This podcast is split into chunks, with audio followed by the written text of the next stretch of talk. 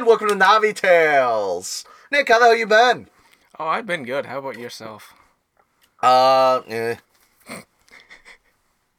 Is that so? eh. I'm actually had days off. It's great. But um, Navi Tales is a lore video game podcast that we do. Uh, You want to you want to sound more sure about that? no, I, I I'm pretty sure that's what we do. It's been a bit since we've recorded. Um, my name's Josh. Uh, my name's Nick. and uh, we both play video games. Uh, today on Navi Tales, we are discussing Bioshock, the lore leading up to and through the first game, Correct. because there are three of them, yes. with one of them being so fucking out there lore wise that we can't even really say anything about it until its own episode. But today we're going to be just discussing Bioshock regular. So, Nick, when was the first time you played Bioshock? um, it's a while ago. Definitely not when. It, when did it first come out? It came out for three. It came out early on 360, but uh, yeah, I played it when it was released. Like I remember when that game was released. That game's the shit. so it uh came out in August twenty first of two thousand seven. So that was ten years ago. Holy shit! Holy shit! Bioshock is 10 years old now. Yeah. The first Wow, one. That God- game aged great. It's uh, so. If you don't know anything about uh, Bioshock, it's a first-person shooter that came out in 2010, uh, 2007, and it's Ayn Rand's wet dream. It's loosely based on the novel Atlas Shrugged by Ayn Rand, which you can really see in a lot of the names, like Andrew Ryan, and a lot of the themes, which match up very closely to the objectivism that Ayn Rand talks about in her novels. So we're not going to talk a whole lot about Ayn Rand because that's an entirely different subject and an entirely different mess. Also, I found out she was on drugs the entire time she was writing Atlas Shrugged and her other book. Wow. Most authors were, but she was on a lot of drugs. She was on speed. So uh, good for her. Yeah. I mean, whatever gets Yeah. the uh the literature out. Yeah, dude. Last time I was on on on medications, uh, I slept. So good good for you, Ayn Rand. Good for you. Good for you for doing things where Josh didn't. I also had my wisdom teeth out, but that's entirely different. yeah. So yeah, it it's it's a strange one, and a video game that is really close to my heart because I love the themes and the the story for it. Uh, it plays a little clunky. The I feel like the gameplay didn't age well. I played it recently. Uh, yeah, I did too. I played the uh, PS4 remaster recently. Um, yeah, it- it's got some clunkiness to it, but I think it still holds up. Oh, it absolutely decently. still holds up to the It- point it's where still one of my favorite games. yeah, and it's it's an incredible game with uh, M Night Shyamalan level twists in it. Oh, yes. which are which are incredible. So, as per usual, we talk about the story and the lore for a video game. There are going to be spoilers in this podcast. spoilers all over the place. So, if you don't want to hear the spoilers for a game that came out 10 years ago, that's fine. Don't listen to this episode, but if you're 100% down to hear my, um, myself and my friend Nick talk about this underwater civilization, then prepare yourself. We're jumping in.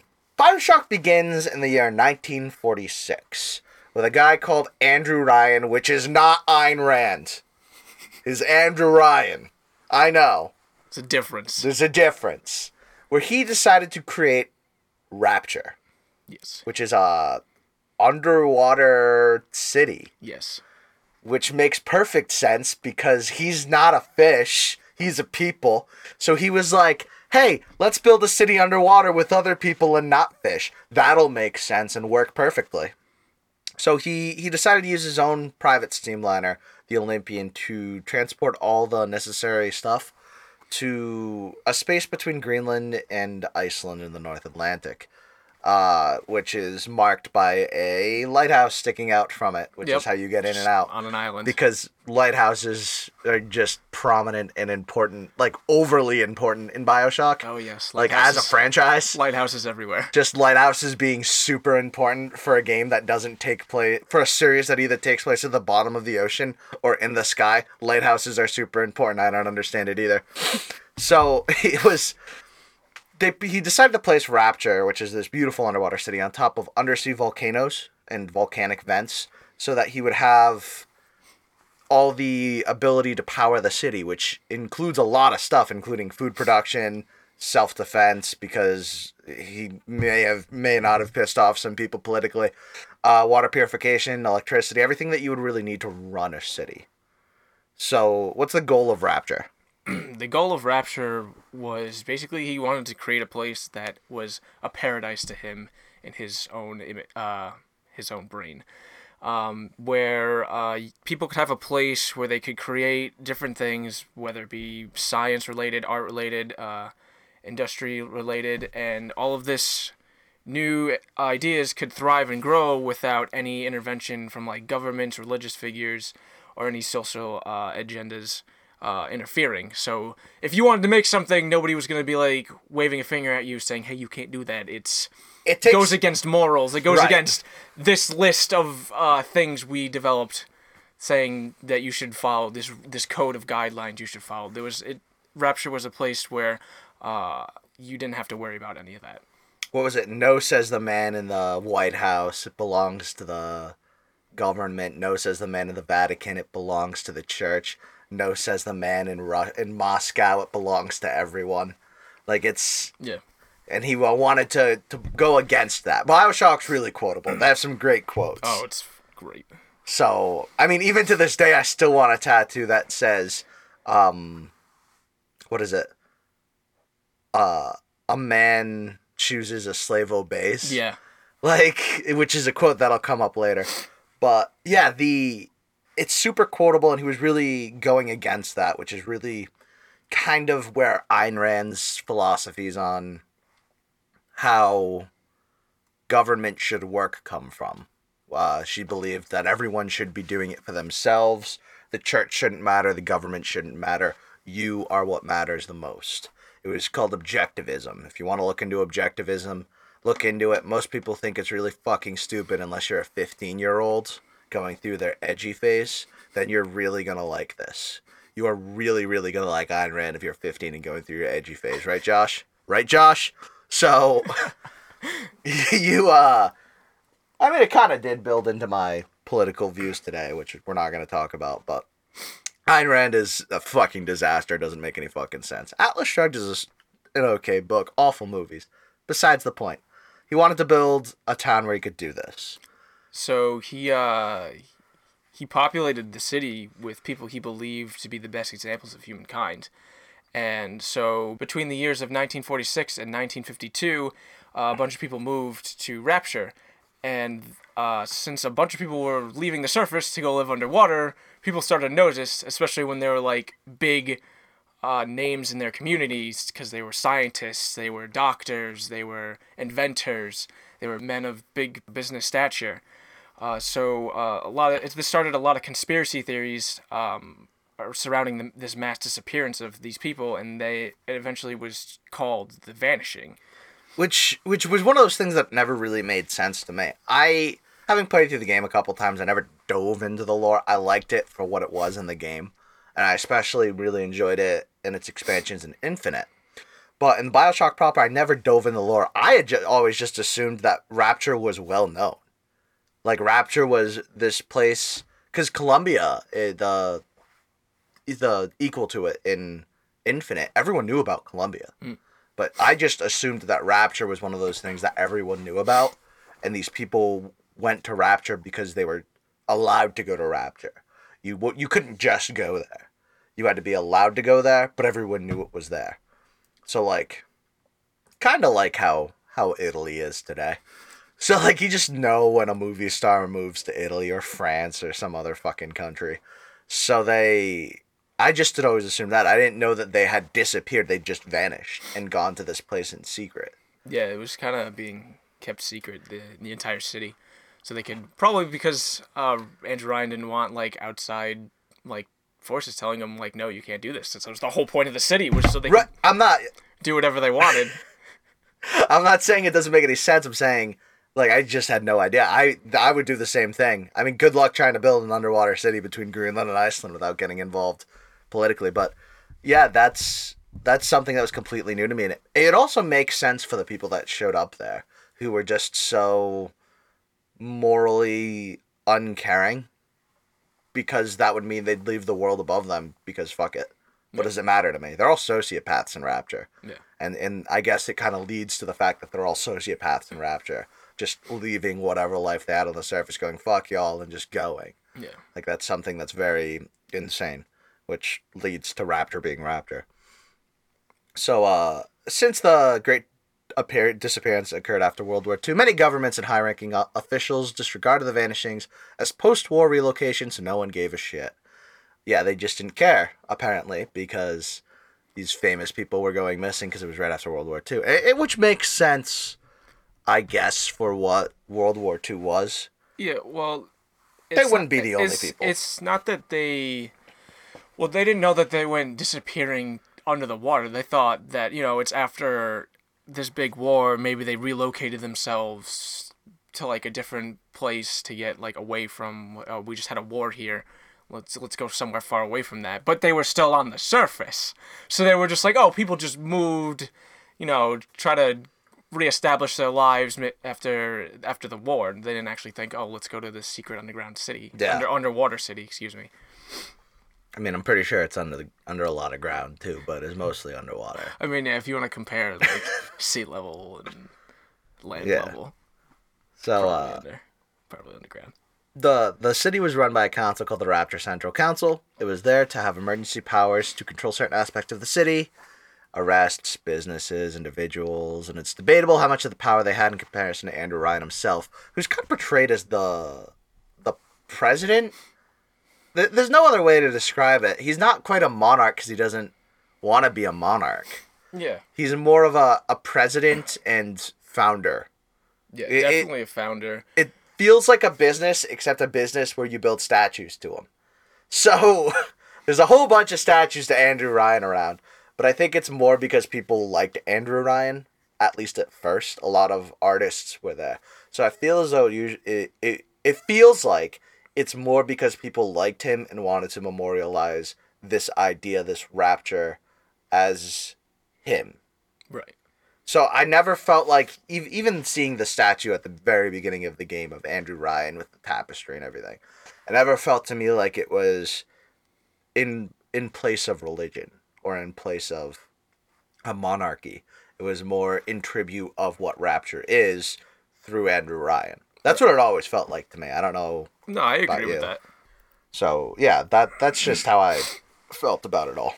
Uh, so citizens be, uh, begin to complain about the lack of exposure to sunlight because you know they're living under the goddamn ocean. I don't know. I feel like I'd work well there.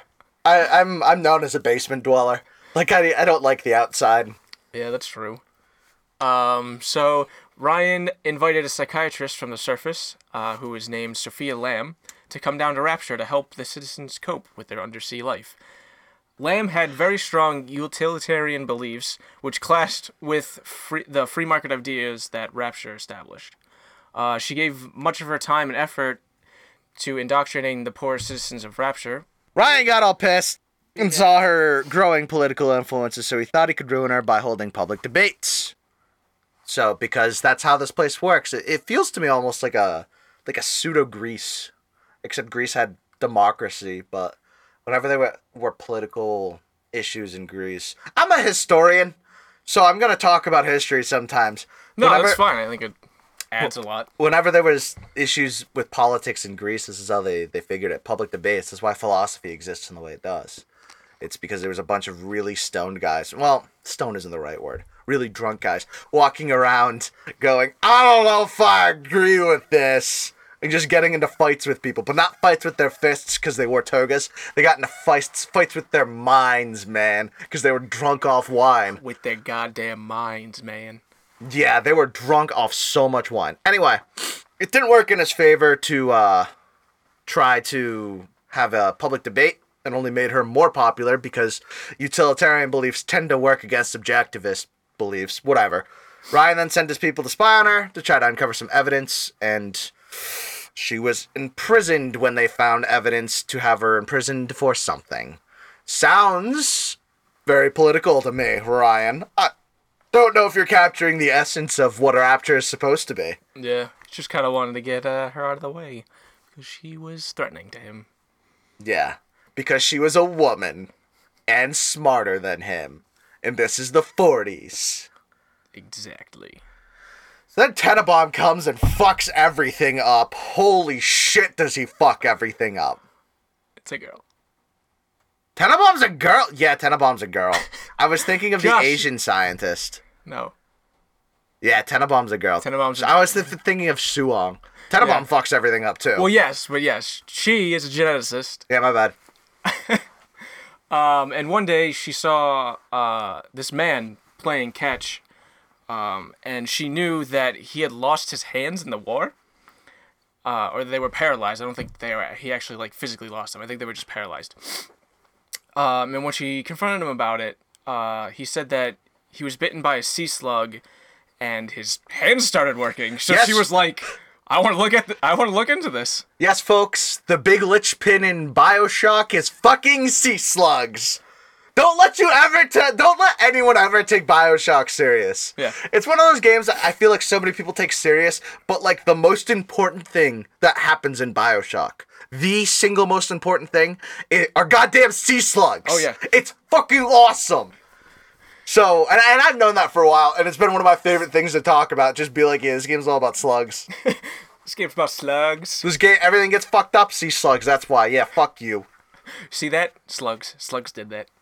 Yeah, and it even goes to what I'm saying. She was mocked by other scientists. Yeah, but then wa- Frank Fontaine found her. Yeah, she wanted to uh, like research slugs, sea slugs, and everybody was like, "How the fuck would you want to do that?" Because they're fucking stupid. Why would you do that? So, uh, so like Josh said, a businessman, uh, who was pretty big in Rapture, um, Frank Took- Fontaine. Frank Fontaine, took notice and uh, decided to fund her research uh, of the sea slugs because everything revolves around sea slugs. Everything in Rapture's about sea slugs. So, uh, the the Dr. Tenenbaum discovered that uh, this there was a substance the sea slug secreted that behaved kind of like stem cells that could uh, differentiate into any cell, which allowed her to manipulate DNA, basically, because sea slugs. I mean, they were oh in in Bioshock's defense, they're dope. up. They're at the bottom of the ocean. Yeah. in a place that really had never been checked before. It's one of those things where like we've experienced we've explored more of our own universe than we have our own oceans. Right.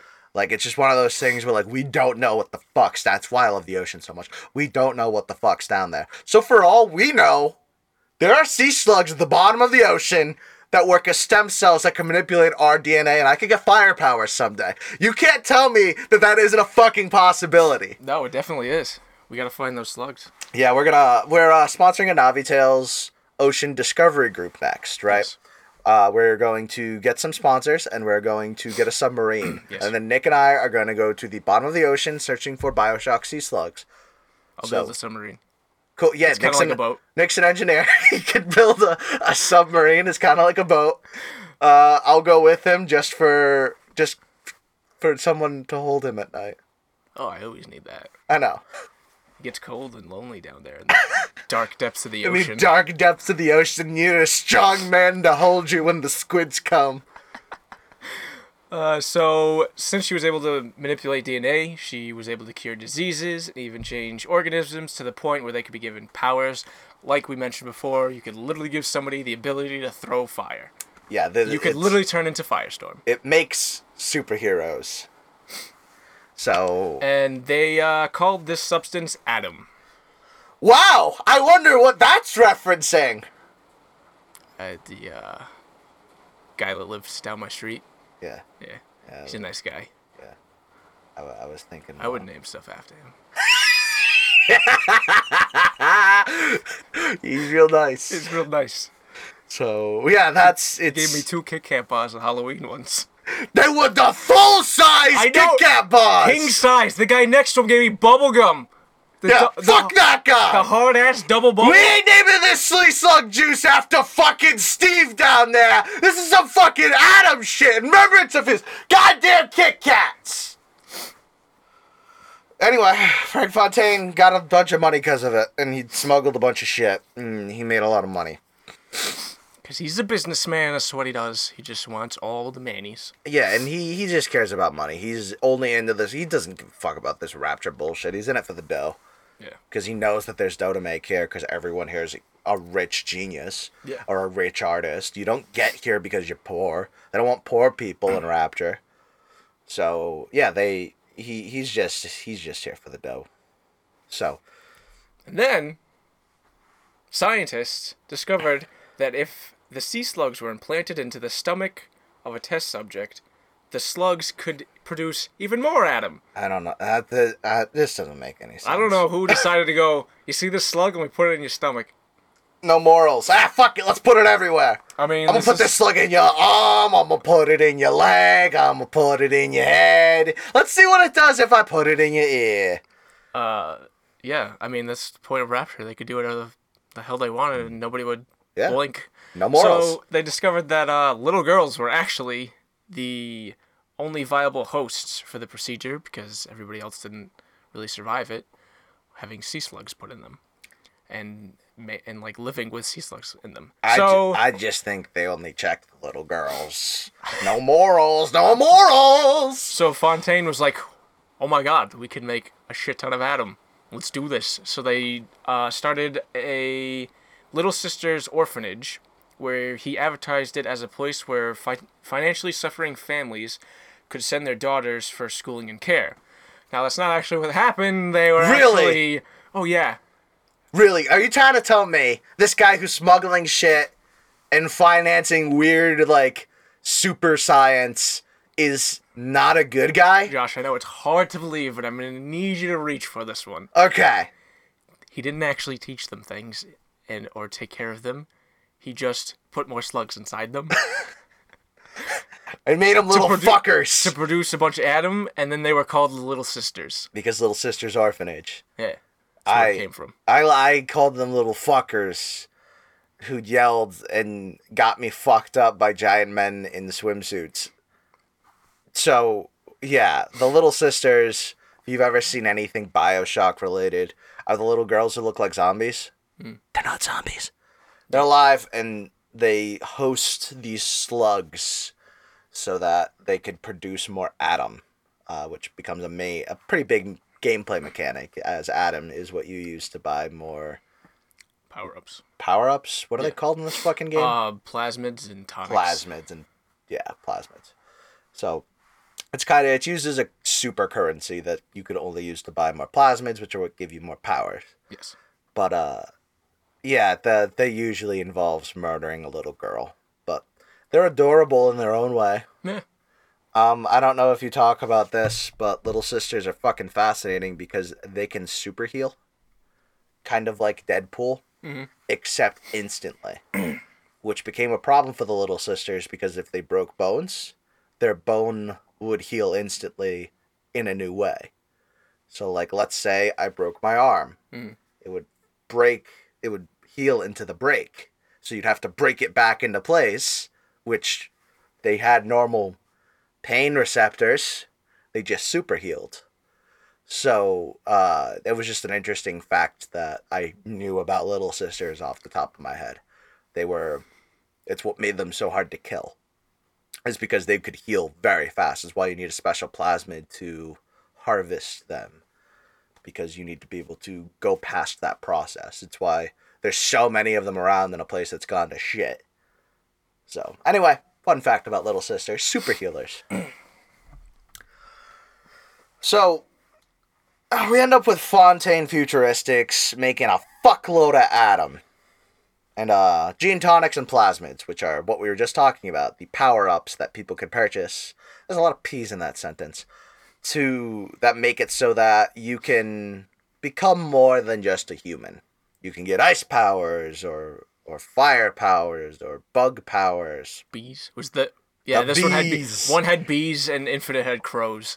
You can shoot goddamn Yeah, bees out of your The arms. one in Infinite was called a murder of crows, and it was the pla- the not it's not a plasmid in Infinite. It's uh it was the plasmid I used the most in Infinite. I was Yeah. just like, "Come to me, my children!" and I just throw birds at everyone. It was my favorite part.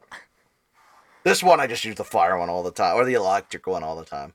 yeah. Shooting, and I think the yeah the fire one wasn't as good. yeah, the fire one was He kind of just like you kind of just like snapped your fingers and whatever in front of you just kind of caught fire a little bit. Yeah. but the electric one was nice. Oh, yeah. because of the stun and shit. So anyway, yeah. Then then you got they were all, all these gene tonics and plasmids were developed by Dr. Yi Shuang. I'm hoping I pronounced that right. Shuang. Sh- Shuong, S U C H O N G. Correct us if we're wrong. We're just two very, very unfortunate white people. Uh, and they were sold to any citizen that could afford them. The tonics and plasmids granted them superhuman abilities. With the rise of this market, Andrew Ryan looked to Fontaine as an example for the type of person Rapture was built for. Even though Fontaine was a little fucker and fucking over Andrew Ryan constantly. So it just Ryan didn't know it. As years went on, however, Ryan became started to become suspicious of Fontaine, believing he was responsible for various crimes because he was a little fucker fucking him over constantly. Fontaine's criminal influences and monopoly of Adam threatened the social structure and order of Rapture. Ryan attempted to arrest Fontaine for smuggling, but Fontaine fought back because he had the power to do that. In the midst of the fighting, Fontaine faked his own death like any rational man does when he's fighting a giant political power underwater. Ryan then took control of Fontaine's company, renaming it Ryan Industries, where he would oversee the pro- production of the tonics and plasmids. Fontaine took up an alter ego, Atlas, began to rally the poorest citizens of Rapture. On New Year's Eve of 1958, Atlas led his supporters on an attack against key locations in the city. The battle would be the first in Rapture's civil war. Because that's exactly what the world needs a bunch of crazy people with superpowers fighting a civil war under the water. Yeah. That's what Rapture needed. So, yeah, Fontaine's a badass. I fucking hate him for what he is. Yes. And he's a really shitty final boss. But, um, I agree. I- we'll, I- we'll get there when we get there. we'll get there yes. when we get there. But yes, I agree. But, uh, I- I'll, I'll actually tell you why he's a really shitty final boss when we get there. Because I found out something about Bioshock the other day. But, um, yeah, so the Rapture Civil War starts. And Ryan gets all shitty. Because his city, you know, the city where freedom is important and you can do whatever you wanted? Yeah. People started doing whatever they wanted and it wasn't what Ryan wanted, so Ryan gets all shitty. So, in response to this, Ryan began to enforce stricter rules on the city. You know, the city that has no rules. He began arresting many of Atlas and Lamb's followers because Lamb somehow is just still around doing her thing. Yeah. Atlas is just like creating, stirring the shit, and Lamb's getting caught up in it. Mass addiction to Adam caused many of the citizens in, uh, to begin using Adam to defend themselves. Yes. So it created a lot of a demand for Ryan, so there were more little sisters that were sent out to take Adam from the corpses because I guess it would leave re- residual kind of power in your body Yes. when you are using Adam. So the little sisters would just kind of waltz out there with the big needle guns and just take the Adam right out of there. They'd call them angels which is one of my favorite parts of Bioshock 2. When you get to play as the little sister and walk around and you see all the bodies on the ground and they actually look like angels. Because they're like, look, another angel! And then they just like sap the shit out of them, but it's dead bodies and rapture. It's fucking awesome. So, uh, yeah, and then, so they, they were sent out to go do that. And because they were so good at this, they needed to kidnap more little girls, turn them into more little sisters. So, Shuang needed something to protect them or was in charge of creating something to protect them Yes. which is cool uh, and how how else do you protect little sisters in a place full of violent superpowered people giant men in scuba suits Yes. just big motherfuckers in scuba suits.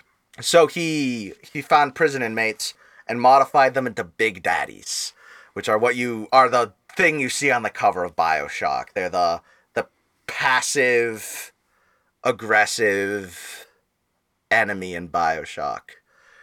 They're so fucking cool. They Oh, they're so dope. they make like giant whale noises. Yep. Because that's how they communicate. They have their skin grafted to the inside of their suit. So like their suit is now them. And they're like modified so that they are biologically connected to little sisters through pheromones. So like they need a little sister or they lose their fucking shit. And if anything happens to that little sister, they'll know it immediately and lose their fucking shit. But if nothing happens to that little sister, they're doing their job. They're all set. Yeah. They're big beasts, and they're just giant scuba suits with drills on their hands who go ooh and stomp around and don't do fuck all unless anyone touches their goddamn little sister. I think the Big Daddies are some of the coolest video game designs I've ever seen. Oh, I 100%. And there, there's different kinds too. The the one you normally see is the the bruiser, bouncer, Bouncer. And then the other one is the Rosie. There's actually a couple more, but they're not seen very often. But the big one that you normally see is the bouncer, and they're just so cool.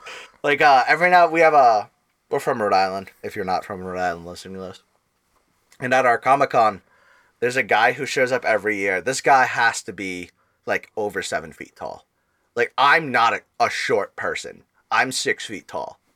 This guy is a head at least taller than I am.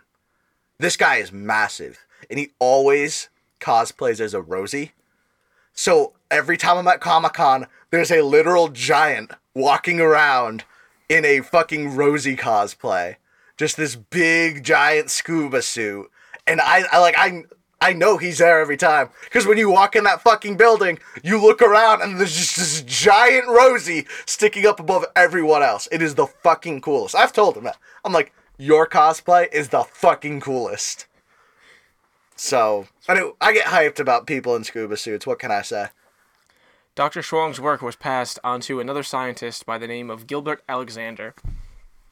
And he uh, bonded Eleanor Lamb, who was the daughter of Sophia Lamb, uh, who was turned into a little sister, uh, to Subject Delta. And Subject Delta is the protagonist of Bioshock 2. Spoilers, she plays a big daddy in Bioshock 2. It's awesome. Yes. You have the drill hand. From the overuse of Adam came splicers, and splicers was the term given to an individual suffering from an overdose of Adam.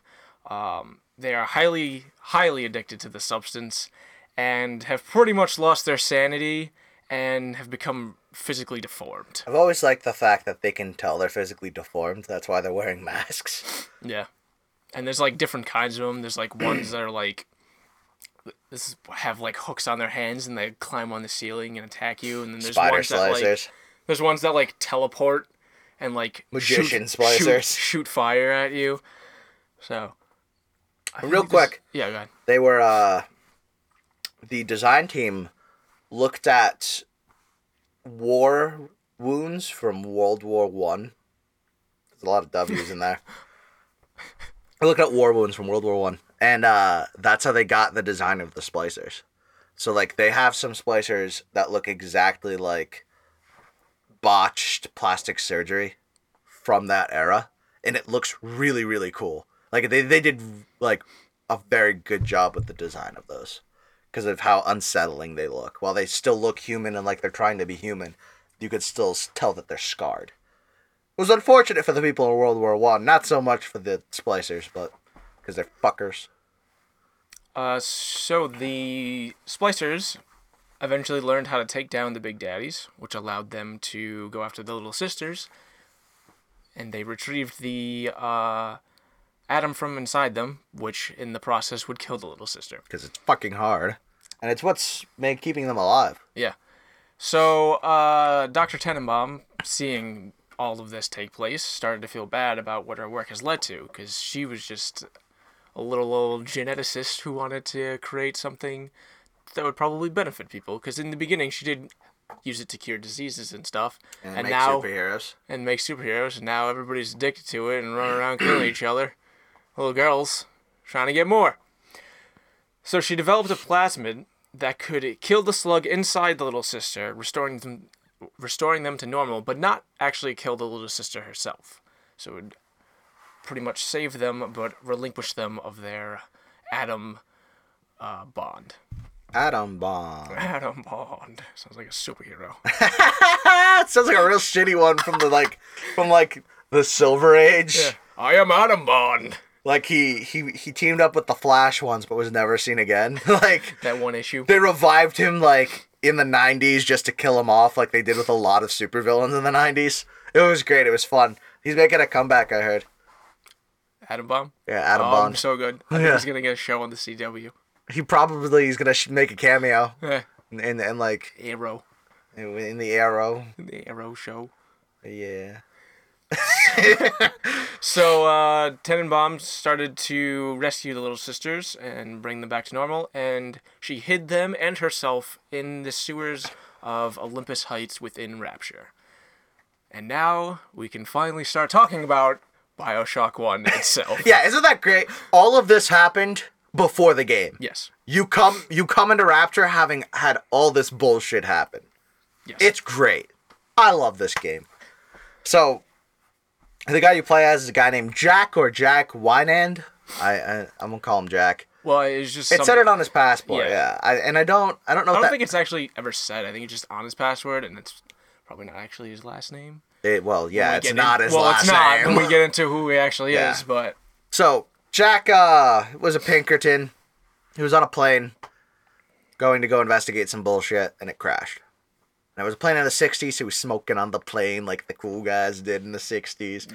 Shit crashed in one of my favorite scenes in video games. Still to this day, it is one of the coolest. Like you come up from the water and the plane's crashing all around you in the water, and you come up and there's just shit on fire there, and there's a fucking lighthouse. Plane crashed near a lighthouse on an island. Jack goes to it because where else is he gonna go? He's in the middle of the ocean. yeah, gonna go to land. So he goes to the lighthouse. Inside, he finds a machine called the bathysphere, which he uses to go into Rapture. It's what other people used. It's what Jack used, and he got, goes in there and immediately is allowed to go in that and go into Rapture.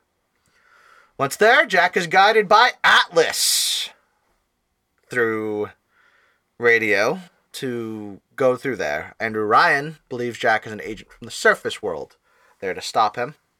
And then Atlas just wants to have his family saved Yeah, he with just, his just wants his wife and his daughter. his wife and daughter. Atlas teaches Jack all about plasmids and gaining Adam from Little Sisters, and then he gets all fucking spliced up because Jack just starts using splices, splicing himself willy nilly. Because I don't know how you don't get spliced up in fucking Bioshock. Hmm. Like looking at how it works, like you should be a fucking disaster by the time you leave. Yeah. And I'm not convinced you aren't, because you do kind of become Big Daddy. Um, but, uh, so, anyway, Atlas teaches Jack all about plasmids and getting them from little sisters, but then Jack runs into our good friend, Tenenbaum, who is like, hey, man, don't do that. I fucked up in this whole thing. I want to make amends. Save the sisters. They're little girls. They can be turned back into little girls. And then Atlas is like, no, don't do that. Like, you're not gonna, you're gonna get fucked. You're gonna fuck my family over. What are you doing? Yeah, get all the Adams. Get all the Adam you want. Yeah. And then she's like, no. And then this is where you, not you, Nick, you as the player, Right. But I'm a player. but, and I'm a player too, where I make the decision whether I should harvest or save little sisters.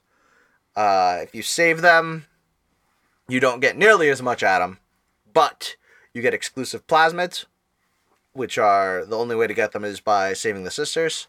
Uh, and you get some other bonus stuff throughout the the game. You get like ammo caches and stuff. They'll actually give you uh, a bunch of Adam, like should in like a present after you Yeah. save a certain amount. So like if you harvest it, you'll get it immediately.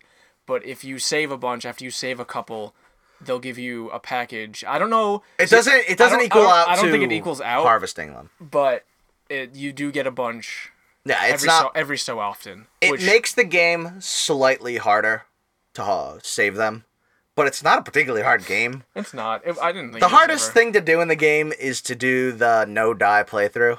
Yeah, Go through the entire game without using one of the vital chambers. Vita chambers, yeah. Which is an actual achievement, because fuck you.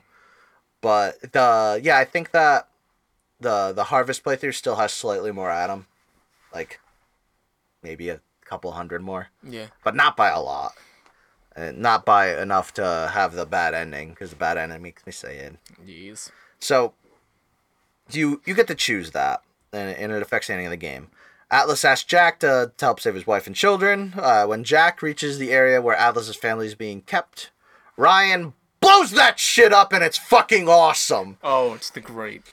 This, of course, pisses off Atlas because his family just died. And uh, he's like, no, go fuck yourself, Ryan. I'm done with your bullshit. I'm going to send Jack, who somehow has been surviving across all of Rapture, to go fuck your day up. Yes.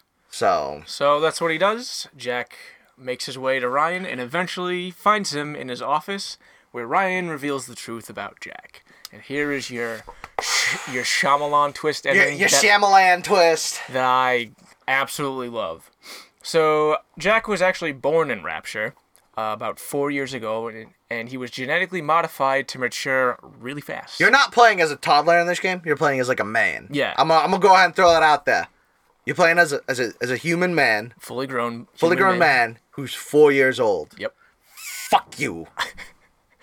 Uh, and he also happens to be Ryan's illegitimate son. So you're Jack Ryan.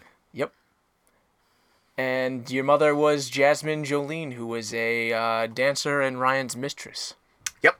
Little little side note there. You actually find out a bunch of stuff about her for in a, a mission from one of my favorite characters in the game, who's the artist. Yes. Which we totally skipped over, but that's okay because Well, we're just we're just blasting through this real quick. But Yeah. there's a there's an artist in the game. What was his name again? His name was uh, Sander Cohen. Sander Cohen.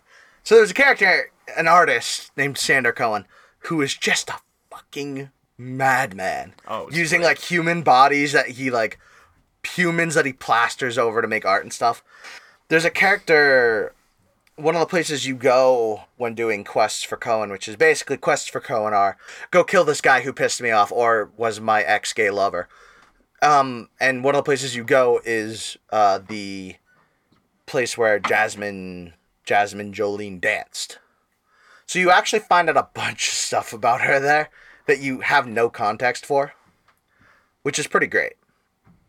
But uh yeah, Sander Cohen, he's the best. He like he's the be- he's the reason I want to sh- see a BioShock movie. Yeah. Cuz whoever plays Sander Cohen they is going to that right. his whoever del- did his lines delivered his lines great where he goes from like happy pretentious artist to screaming at you Yeah. Very fast one of the best lines in there is so if you let him live in the first part you can go find him in his House. his apartment. suite his apartment Yeah. which is right around where andrew ryan lived that's how close he was with ryan where it's just like him and like someone dancing for him and he says just leave me be and if you don't leave him be he stands up and goes i'm sander fucking cohen and i'm like oh shit this is awesome he just like he calls himself sander fucking cohen it's like some of the best line delivery i've seen like heard in a video game in a very very long time i love it but um, yeah, Sander Cohen. We totally skipped over him. If you want to see anything on him, look it up. He's amazing. So anyway, let's uh let's go back to Jasmine. And the reason we brought it up is because you do find out a bunch of stuff about Jasmine, Jolene, your biological mother, but you don't really know it. So, and then uh, Frank Fontaine bought Jack's embryo. Yeah. And he uh, had it designed to uh, obey his orders when he heard the phrase, Would you kindly? So you spend the entire game doing whatever Jack says because he says, "Would you kindly?" beforehand. So you're doing all this crazy ballsy shit. And like you, it's not really something like you pay. Like it doesn't. It's not beaten over the head like Yeah. that. He's saying "Would you kindly" so much. It'll be like, like when he gets pissed that Ryan killed his family.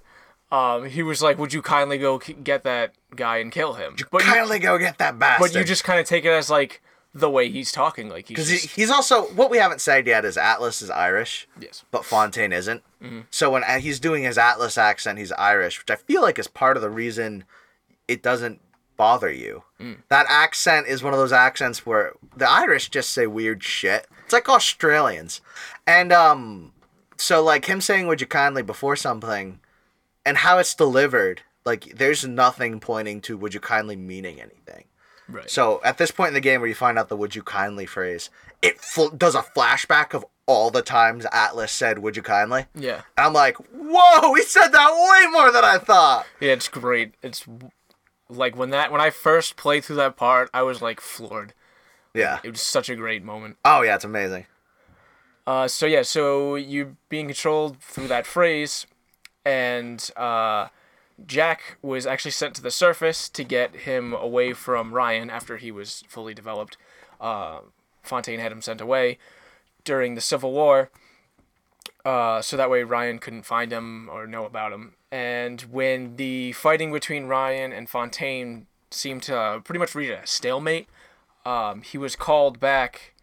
Jack was and was ordered to actually crash the plane near the the lighthouse. So Jack was the reason that the plane crashed. It wasn't an accident. Yeah. So, because he's the son of Andrew Ryan, he was able to use the bathysphere immediately, uh, which was genetically locked to anyone but Ryan himself. So Ryan could go back and forth, and like, yeah. So, uh, and then Ryan uses the phrase to make Jack kill him, while saying, "A man chooses, a slave obeys."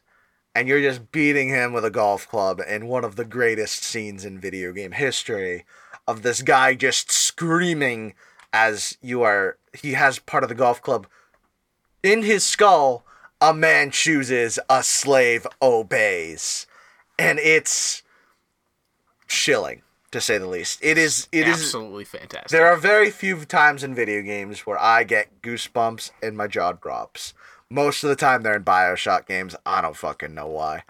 But yeah, it's it's an amazing scene of him because you you were ordered would you were would you kindly ordered to kill Ryan. So Right. you were gonna do it, and Ryan knew you were gonna do it. Yeah. And you were gonna succeed in it because he was an older man and you're a young strapping four year old. So you you were you were gonna kill him so the entire time he just dies screaming that which is why i want to get the tattoo because also ryan uh, not ryan jack has tattoos of chains on his wrists.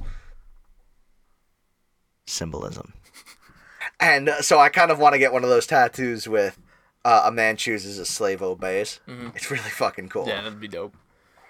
So after Jack kills Ryan, he's pretty much fulfilled his duty to Fontaine, and uh, help me out. I think he Fontaine uses another word or another phrase that like triggers Jack to like biologically break down. yeah i think he said would you kindly stop your heart or something along those I thought it was a different phrase that was. It might have been, but it was because of how you were born and how that mind control worked. yeah, Like, F- like Fontaine pretty much like flipped a switch in you, and you started to like and die. your your heart started to stop working. Yeah. Because you were con- you were telling your heart to stop, which is weird and doesn't make any sense. But you start dying.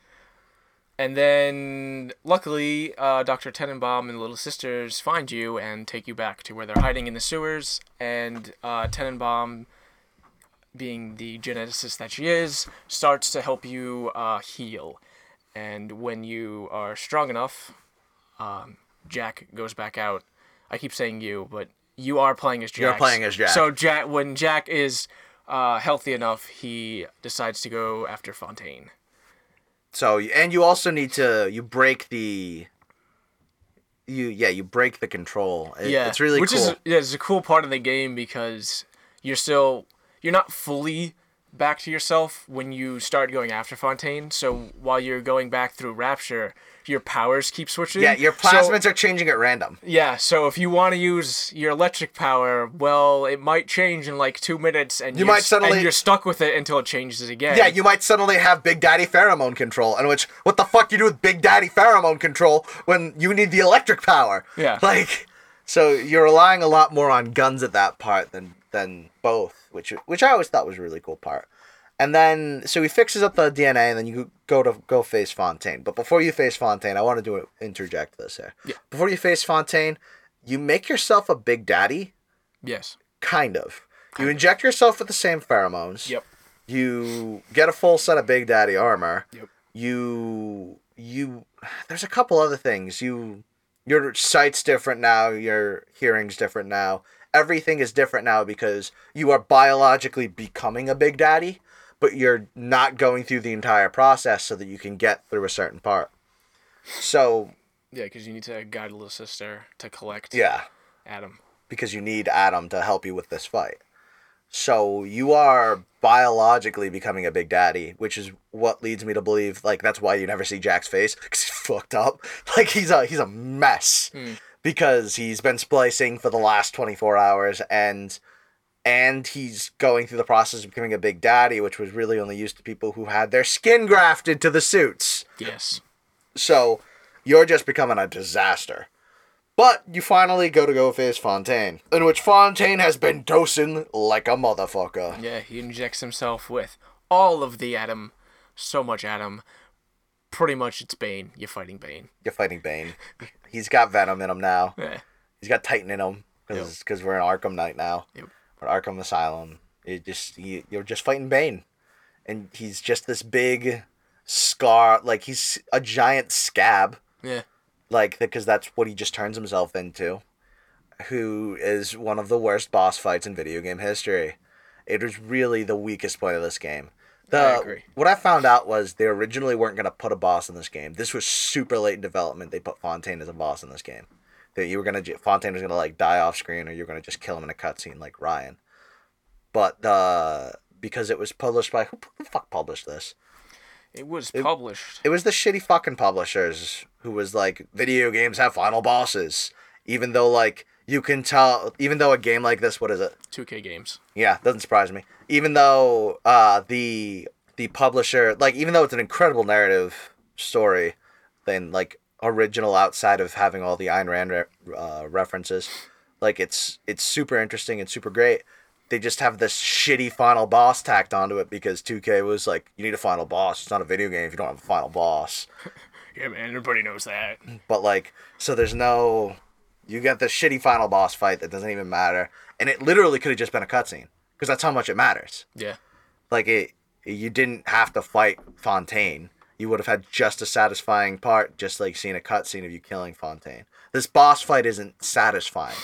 No, it's not. It's not hard. It's not exciting. It's there. It's just there. Well, it's fucking annoying too. oh, it is. Yeah. It's long. It's a really long boss fight, and, and- but it was made super late in development, so that's why it feels like another game when you're playing it because it might as well have been another game. How late in development it was made, like it's just it's bullshit. Yeah, it's like, stupid. Fighting a Big Daddy is a much more fun boss fight, and those aren't even boss fights. Right. Because they're literally completely optional. Hey, yeah, and fighting a yeah, you're right. Fighting a big daddy feels more satisfying than this. And also, like, I would have liked the final. but I would have liked it more if like Fontaine was like, you know, those big daddies that are biologically connected to little sisters. I made one biologically connected to me. This is Jared, my big daddy. Like, imagine, Jared. imagine if he just calls down this like big daddy that he'd been fucking with. That's bigger. The bigger daddy. Like he'd been like engineering all up in his ass, and like he was just this big, big daddy yeah, that'd be that was biologically connected to him like the little sisters.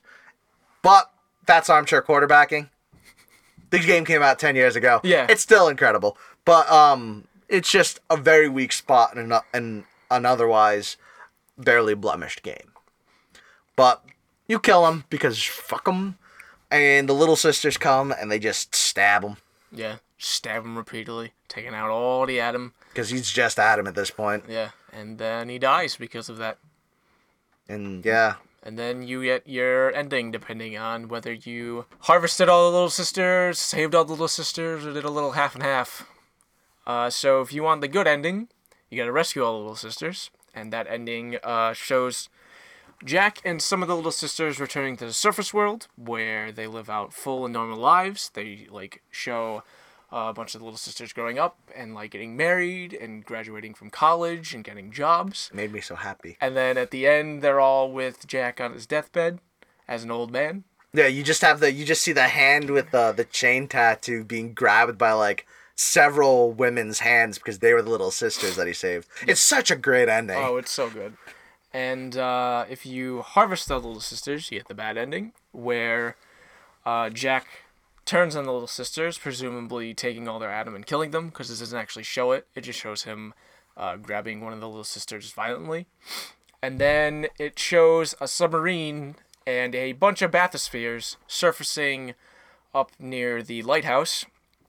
Uh, the submarine has a nuclear warhead in it, and a bunch of splicers come out of the bathyspheres and attack uh, a bunch of people who were there on the island, like investigating the plane crash. Yeah. And yeah, and then if you do a little, if you harvest some and rescue some, you get the same ending as the harvested all of them, but um, Tenenbaum is narrating through all, all the endings. Yeah, all the endings. So- So narrate. In the ending where you harvest all the little sisters, she's super pissed. Like her tone is like really pissed at you that you like harvested all the little sisters and like turned on them and Blew everything up. blew everything up and did all this. Um, and then when you do the half and half um, ending, it's the same ending, but she her tone is much more sadder instead of angry. She says the same dialogue, but it's like in a sadder Yeah. tone, like a disappointing that this is what uh, is happening after everything that, that happened with uh, Rapture. That both Ryan and Fontaine are dead. That you didn't. That it didn't get better from from that. So It, it's one of those situations where like it's almost better that Rapture was abandoned when you rescue a little sisters, but Rapture just ends up being abandoned. Like the last person who could possibly be in charge of Rapture was you, because you were biologically in charge of Rapture, Right. and you you left, uh, which just allowed Rapture to die, like slowly as the splicers died. But with the harvesting of little sisters, you're like, fuck it. I'm blowing this shit up. I'm gonna do what I want. This is my town now. And then, then you went and for the brought everybody to the surface. And you just brought splicers to the surface because you hate everything. Imagine that'd be cool. It's like some Aquaman shit. But yeah, that's Bioshock. That is the weird sea slug induced story of Bioshock and all its weird sea slug glory. And I love it.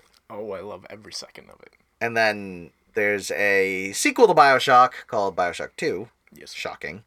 Where uh, it takes place after the events of Bioshock, I believe. No, I think it's before. Is it? I think so. It might be. I don't know. Pretty sure two comes first. I think the beginning of 2 becomes first, but I think Yeah, it might be one 2 of those. might It might be one of those overlapping things. Yeah. Uh, kind of like in, uh, Infinite does. Because then there was another Bioshock that came out years after Bioshock and Bioshock 2 came out, towards the end of the, the lifespan of the Xbox 360 called Bioshock Infinite, which at first seems like it has nothing to do with Bioshock, but then has everything to do with Bioshock, and it's great. Oh, that game. I don't know if I would say it's better than the first one. I think I still might like the first one better, but oh, did that game? I would say gameplay wise, it's definitely better, but thematically, they're definitely comparable. Let me tell you. Yeah. Like that game's great. So if you haven't played any of the Bioshock games and you just listen to all this podcast, why would you listen to this podcast where we talk about the spoilers for one of the most spoiler heavy games you could possibly talk about? I mean, there's no way we're not gonna get to Infinite at some point. So Oh, we're absolutely gonna do Infinite at some so point. So look forward to that. but- So if you've listened to Bios this Bioshock podcast and you haven't played Infinite yet, play Infinite before we get into that because that is definitely one to discuss. yes, and the DLC. and the DLC Burial by Sea because you if you want to talk about this as a franchise, Burial by Sea is just as important to the franchise as any individual installment. It's really what links Infinite to BioShock proper. And it's a great franchise with some great writers. Uh what is his name? Kevin Feige? I don't know. He was the writer for all the BioShock games and he really knew what he was doing. It, it's pretty pretty phenomenal. So I I highly recommend the franchise to anyone who hasn't played it. Um, but Kevin, Ken, Levine. Ken Levine, yeah, Kevin Feige is the head of Marvel. yes, Ken Levine, yeah. But yeah, Ken Levine was uh, the the head writer for all of them, and he really knew what he was doing, and writing a really convoluted, weird storyline based on strange books And slugs. and slugs. Dude, he made it look. It's outrageous, but fuck it. It works. Yeah, it works like phenomenally. Uh, but with that, we have another podcast under our belts. That was our review of Bioshock Infinite. Before we go, not review, our discussion Yeah, I of the say we story. didn't really review. I mean, we talked about how much we liked it, but we're not, yeah, we're well, doing reviews here. we do that with a bunch of games because we're really just picking games we like. Um, with that though, before we leave, Nick, what have you been playing?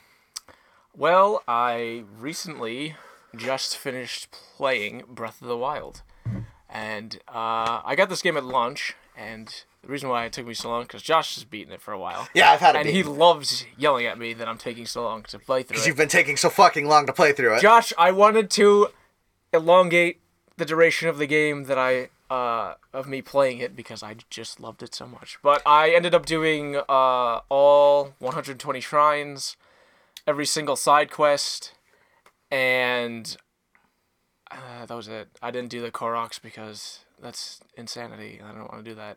I think I had like a hundred and something at the end of the game.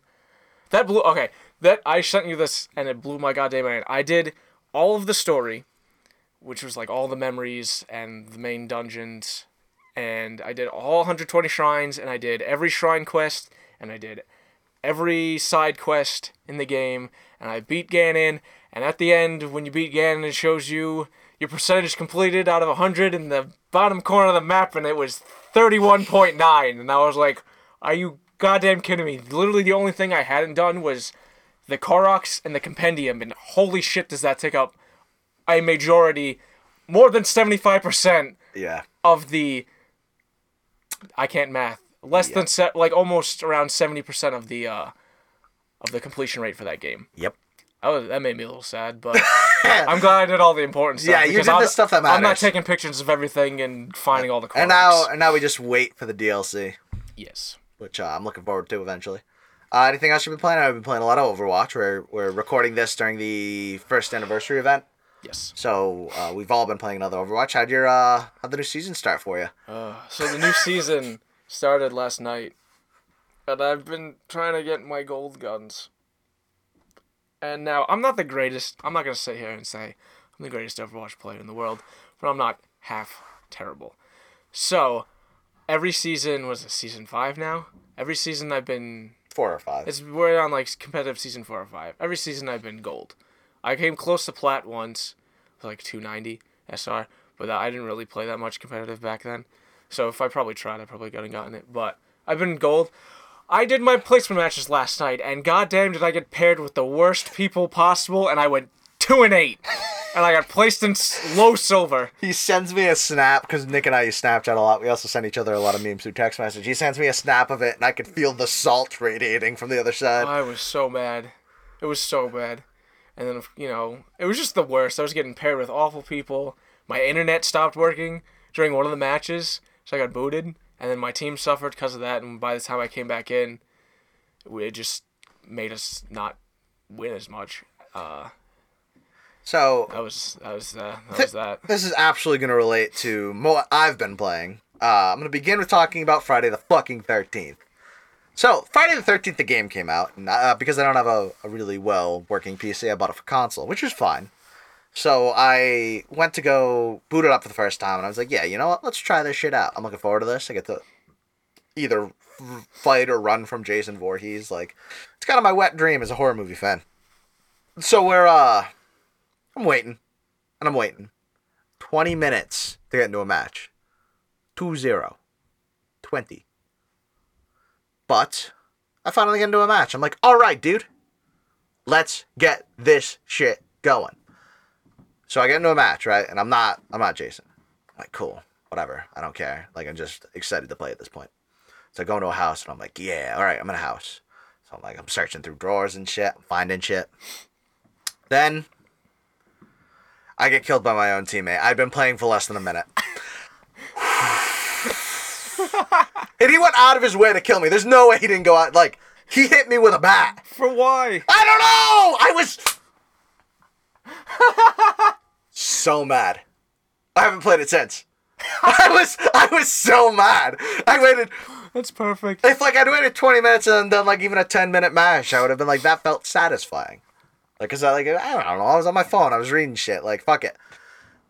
I was so triggered. Like you have no idea how angry I was. That's hilarious. Oh, my oh, god. Man, it just like ruined the whole experience for me. like that guy's a fucker. I don't know who he is, but fuck him.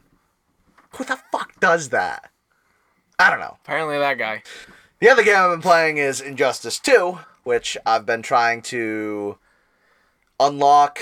So I found out that if you get a character, an individual character up to level 20, which is the max level you can get any individual character, you can then purchase level ups for other characters, essentially making it so you don't have to max level every all almost 40 characters.